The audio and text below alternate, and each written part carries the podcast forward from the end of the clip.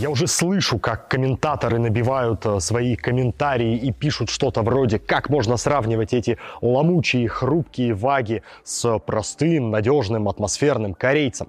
Но на самом деле в случае с этими двумя автомобилями многие стереотипы просто не работают, а порой даже бывают сюжетные повороты в духе раннего Финчера. Вот в этом во всем сейчас и будем разбираться. Вы на канале «Тебе водить», это Кирилл Зайцев, и мы поехали!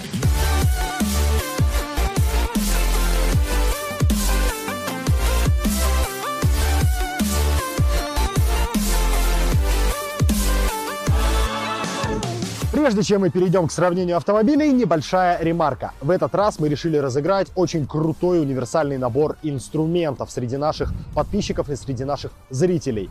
Как его выиграть? Очень просто. Надо оставить комментарий к этому ролику по теме этого ролика, добавить хэштег «Тебе водить», поставить лайк, обязательно быть подписанным на наш канал. Если вы почему-то до сих пор этого не сделали, самое время нажать «Подписаться» и колокольчик. И через неделю после выхода ролика, через рандомайзер, случайным образом мы выберем победителя, которому и отправим этот набор инструментов. И еще пара дополнений. Мы не принимаем по два комментария от одного участника, мы не принимаем комментарии, которые не относятся к теме ролика, ну и не принимаем комментарии не от наших подписчиков. Поэтому обязательно подпишитесь и не пропустите, результаты будут опубликованы в нашем сообществе, здесь же в YouTube. Ну а мы едем дальше. На всем протяжении жизненного цикла у Тигуана постоянно вылезали какие-то детские болячки. Одни лечили, на их место приходили другие. Это был такой бесконечный процесс. Ну, вот, например, на машинах, которые дорестайлинговые, с 7 по 11 год выпуска, на ходу мог внезапно отключиться усилитель руля.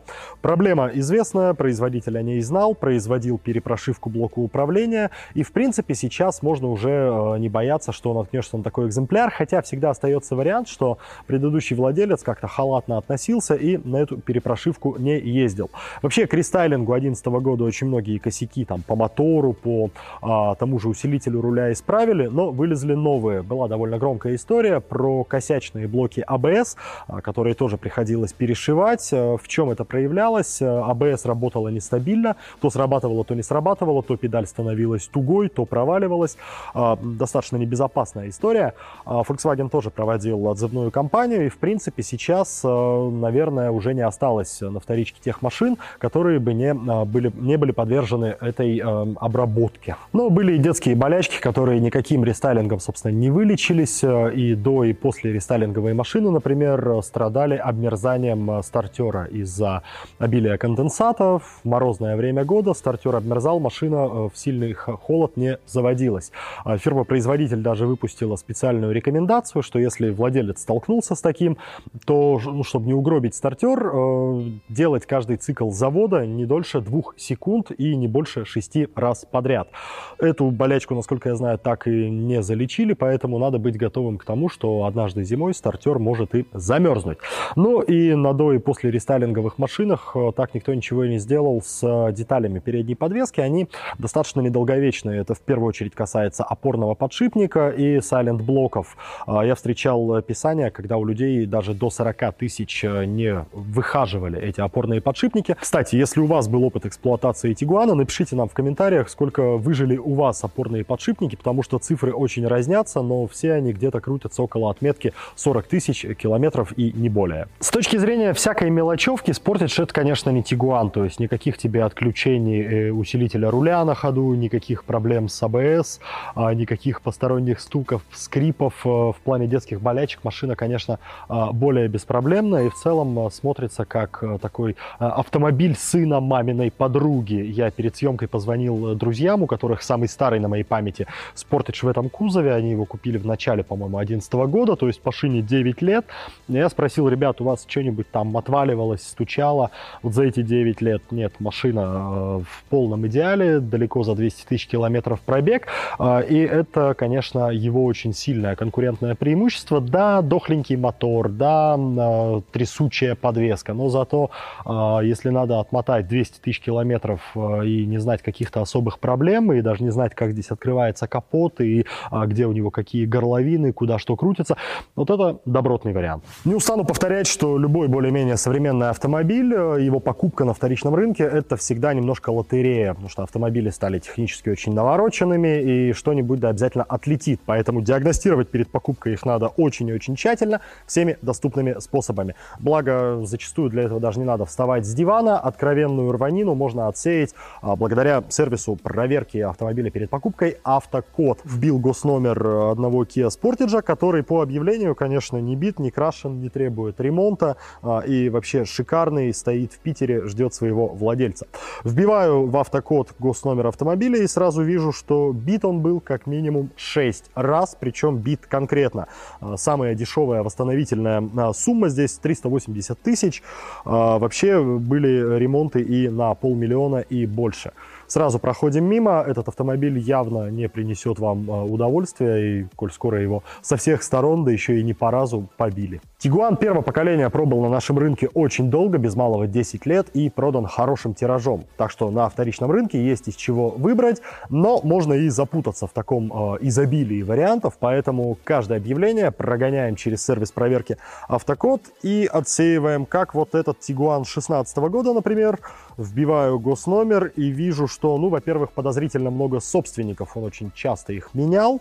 Такое ощущение, что от этого автомобиля все хотели поскорее избавиться, и никто больше года на нем не ездил. В итоге там переполненный ПТС. Ну и самое главное, я вижу по отчету, что у этого автомобиля ограничения на регистрацию в ГИБДД, соответственно, машина проблемная, лучше с ней не связываться и пройти мимо. Ссылки на рассмотренные отчеты и ссылку на сам сервис «Автокод» я оставлю в описании к этому ролику. Обязательно зайдите, посмотрите, сверьтесь и пользуйтесь на здоровье. Ну, в плане грузоперевозки Sportage, конечно, на несколько шагов впереди Тигуана. У него багажник пересек отметку в 500 литров и даже почти добрался до 600. Здесь 564 литра в базовом объеме. А если сложить спинку кресла заднего, то получится вообще 1300 литров. Не рекорд, но и, в принципе, неплохо с точки зрения перевозки длинномеров, с точки зрения перевозки каких-то объемных габаритных грузов. Sportage, конечно, выгоднее Тигуана смотрится, но вот в мелочах, в какой-то деталировке, ну, видно, что, конечно, не немцы, то есть всех этих обитых ворсом кармашков для аптечки в Sportage, конечно, нет. Все так более по-спартански, по-пролетарски, максимально утилитарно и функционально. Ну, трудно ему на это пенять, со своим назначением багажник справляется, и справляется лучше, чем у не только этого конкурента, чем у многих других конкурентов, поэтому ему однозначный лайк. Самая, конечно, грустная часть Тигуана – это его багажник. Он не дотягивает даже до 500 литров, здесь 470 максимум. Да, можно незначительно варьировать объем за счет сдвигания, отодвигания заднего дивана, но это какие-то совсем крошки. В целом багажничек небольшой, но вот наглядно иллюстрирует, собственно говоря, его эта сумка. Вот пара-тройка таких сумок, и все, багажник битком. Хотя я однажды как-то на семейном отдыхе умудрился в него упихать два больших чемодана, две больших сумки. Но это просто потому, что у меня третий юношеский по тетрису, и мне не привыкать. А в остальном, конечно, если человек привык просто закидывать в багажник что-то не глядя, ну, Тигуан ему не подойдет. Багажник здесь довольно скромный. Но вместе с тем он очень круто и очень культурно сделан. То есть вот эти все крючочки, какие-то такелажные крепления для того, чтобы фиксировать сетки, отдельная ниша под аптечку, отдельная ниша под знак аварийной остановки. Сделан багажник очень аккуратно и круто, но это не отменяет того факта, что сам по себе он, конечно, небольшой. Так что в целом я ему за это ставлю дизлайк, а вы тем временем нашему видео ставите лайк. Там же рядышком есть кнопочка подписаться на канал, там же рядышком есть кнопочка колокольчик. Все это жмем, чтобы не пропустить наши новые видео, и едем дальше.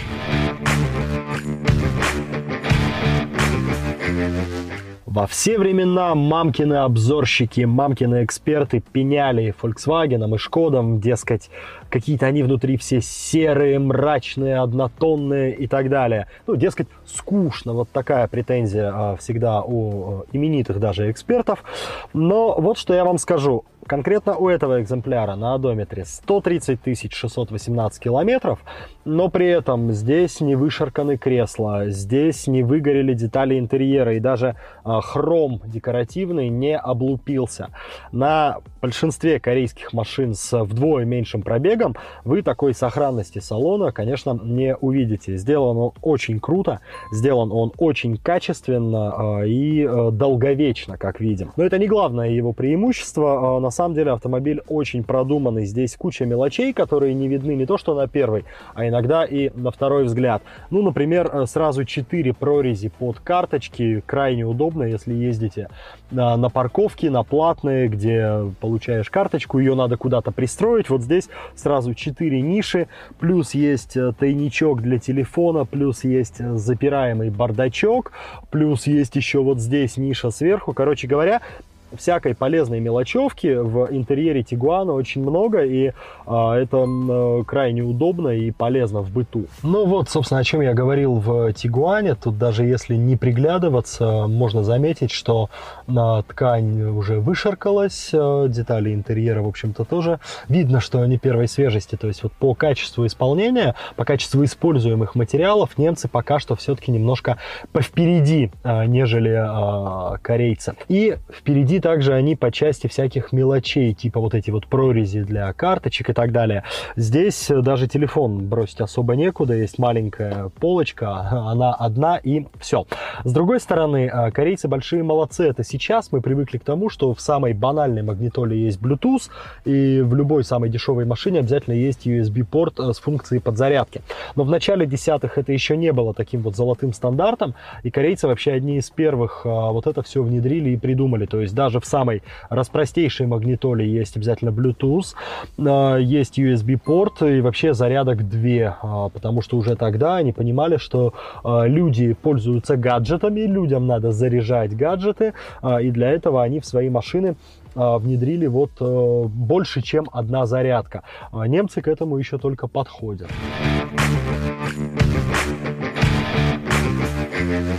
Ну, конечно, с точки зрения жилого пространства Тигуан проигрывает не только Спортиджу, но и вообще многим своим одноклассникам, потому что машина откровенно не богата на внутреннее пространство. Здесь и для ног, и для локтей, в общем-то, особо не разбежаться. Единственное, хорошо, много места над головой.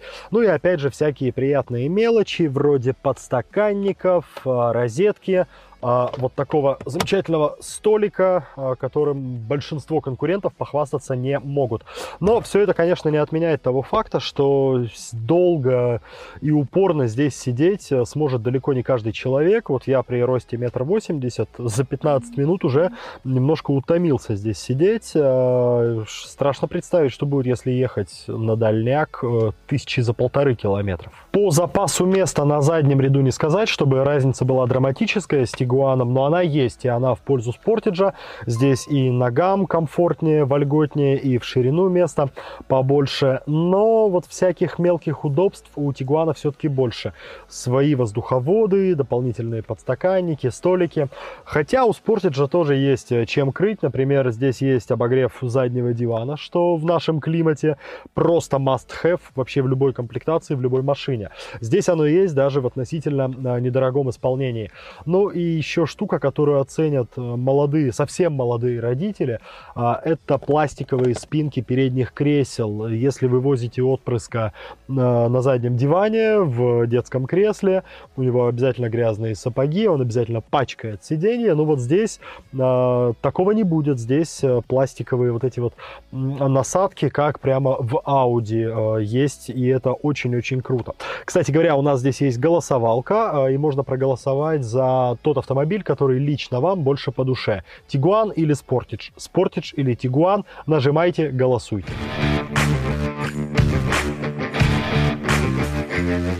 У российских Тигуанов была очень широкая линейка моторов, все они с наддувом, и не все одинаково полезны в быту. Вот, например, моторы 1.4 TSI были в двух вариантах форсировки 122 и 150 сил.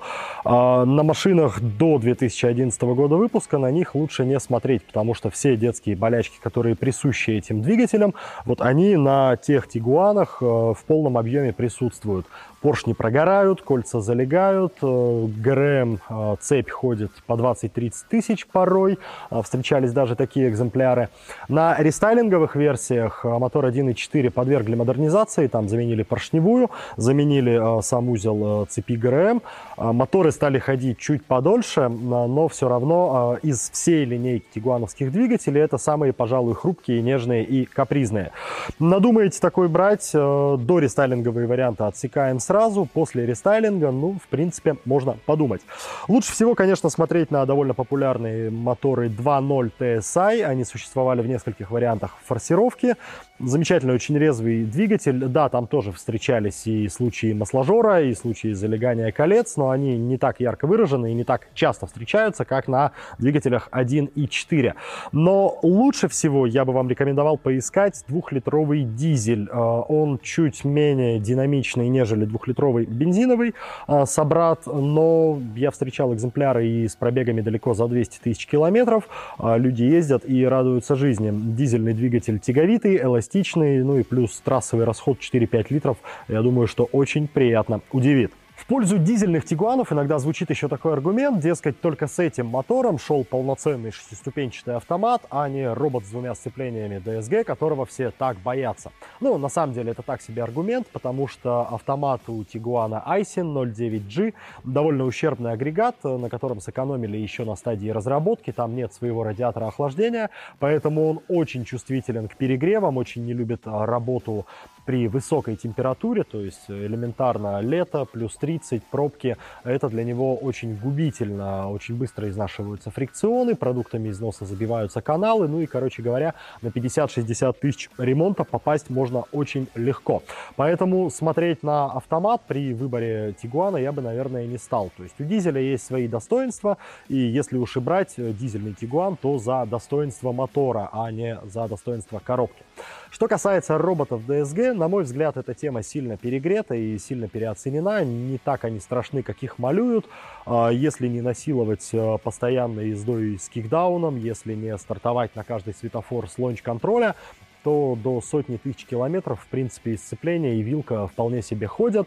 Но если уж так боитесь, если уж так перегреты этим общественным мнением про DSG-шки, то ищите, опять же, 2-литровые варианты с полным приводом. На них идет коробка DQ500, там сцепление в мокрой ванне. Они гораздо более живучие, ходят дольше и требуют к себе меньше внимания. Какого-то особого выбора двигателей Sportage своим покупателям не предлагал. По большому счету, есть только два агрегата, оба объемом 2 литра, один дизельный с наддувом, другой атмосферный бензиновый. Дизельных очень мало, меньше четверти от всего тиража проданных Sportage, поэтому найти их довольно проблематично, но я бы советовал заморочиться и поискать именно дизельный вариант, не только потому, что у него больше запас хода, меньше расход топлива, эластичность выше, это все, конечно, приятно, но Sportage на дизеле и на бензине драматически различаются по настройкам подвески. Бензиновые машины, на мой взгляд, очень прыгучие, а дизельный агрегат за счет того, что он сам по себе тяжелее, он требует немножко других настроек подвески, немножко других элементов, подвески упругих, в том числе и резинотехнических, короче говоря, не вдаваясь в тонкость, подвеска дизельного Sportage настроена куда более упруго, помягче, и едет он гораздо приятнее. Ну и еще один момент, и это тот самый неожиданный сюжетный поворот, связан с тем, что именно к бензиновым атмосферным агрегатам у Kia и братского Hyundai ix35 очень-очень много нареканий. Связаны они с тем, что в цилиндрах в ходе эксплуатации появляются задиры, а это верный предвестник того, что скоро упадет компрессия, вырастет масложор, ну и, в принципе, надо готовиться к капиталке с заменой поршневой 1000 этак за 120 рублей. Огромное расследование на эту тему проводили мои белорусские коллеги, они с эндоскопом залезали в сотни моторов G4NA, так называемых, и практически в каждом из них находили следы задиров. От чего это происходит? Тут очень много есть мнений, начиная от того, что ГСМ низкого качества используется, и заканчивая тем, что изначально дефектная конструкция поршней, которая, собственно говоря, эти задиры на стенках цилиндров и создает. Что это значит для покупателя на вторичном рынке? Это значит глубокая диагностика двигателя перед покупкой. Тут, к сожалению, не работает вот этот частый рецепт, типа не берите турбовые одноразовые моторы, берите простые надежные атмосферники. Как видим, простые надежные атмосферники тоже могут, в общем-то, подложить свинью, поэтому перед покупкой все 2-литровые бензиновые и Sportage и ix35 надо смотреть очень-очень дотошно, детально, залезать эндоскопом. И некоторые вещи, конечно, можно почувствовать и самому, то есть стук на холодную, это сразу подозрительно, это сразу говорит о том, что вполне возможно с этим мотором что-то не так. Скрывать не буду, сам я большой фанат Вага, и все полтора десятилетия за рулем езжу исключительно на их продукции. Но фанат не фанат, это не повод закрывать глаза на очевидные недостатки. Да, эти автомобили более хрупкие, более нежные и требуют к себе большего внимания, большего ухода, и надо быть готовым к тому, что какие-то финансы в него постоянно придется вкладывать. Когда-то больше, когда-то меньше. Но тут ты хотя бы видишь, за что платишь, потому что с точки зрения ездового удовольствия это прямо must-have, особенно с двухлитровым мотором от Golf от GTI. Эта машина резвая, эта машина шустрая и дает действительно удовольствие от вождения. Для человека более спокойного по характеру и для человека, который, возможно, не хочет каких-то заморочек, вот есть чудесный корейский автопром, простой, незамороченный, да, немножко вялый может быть, но ухода и внимания к себе он потребует, конечно, гораздо меньше. Выбирать в любом случае вам. Надеюсь, были полезны, прояснили какие-то серые зоны. Это был канал «Тебе водить». До новых встреч. Не забудьте подписаться, кстати говоря, чтобы эта встреча состоялась. Звали меня и будут звать Кирилл Зайцев. Увидимся.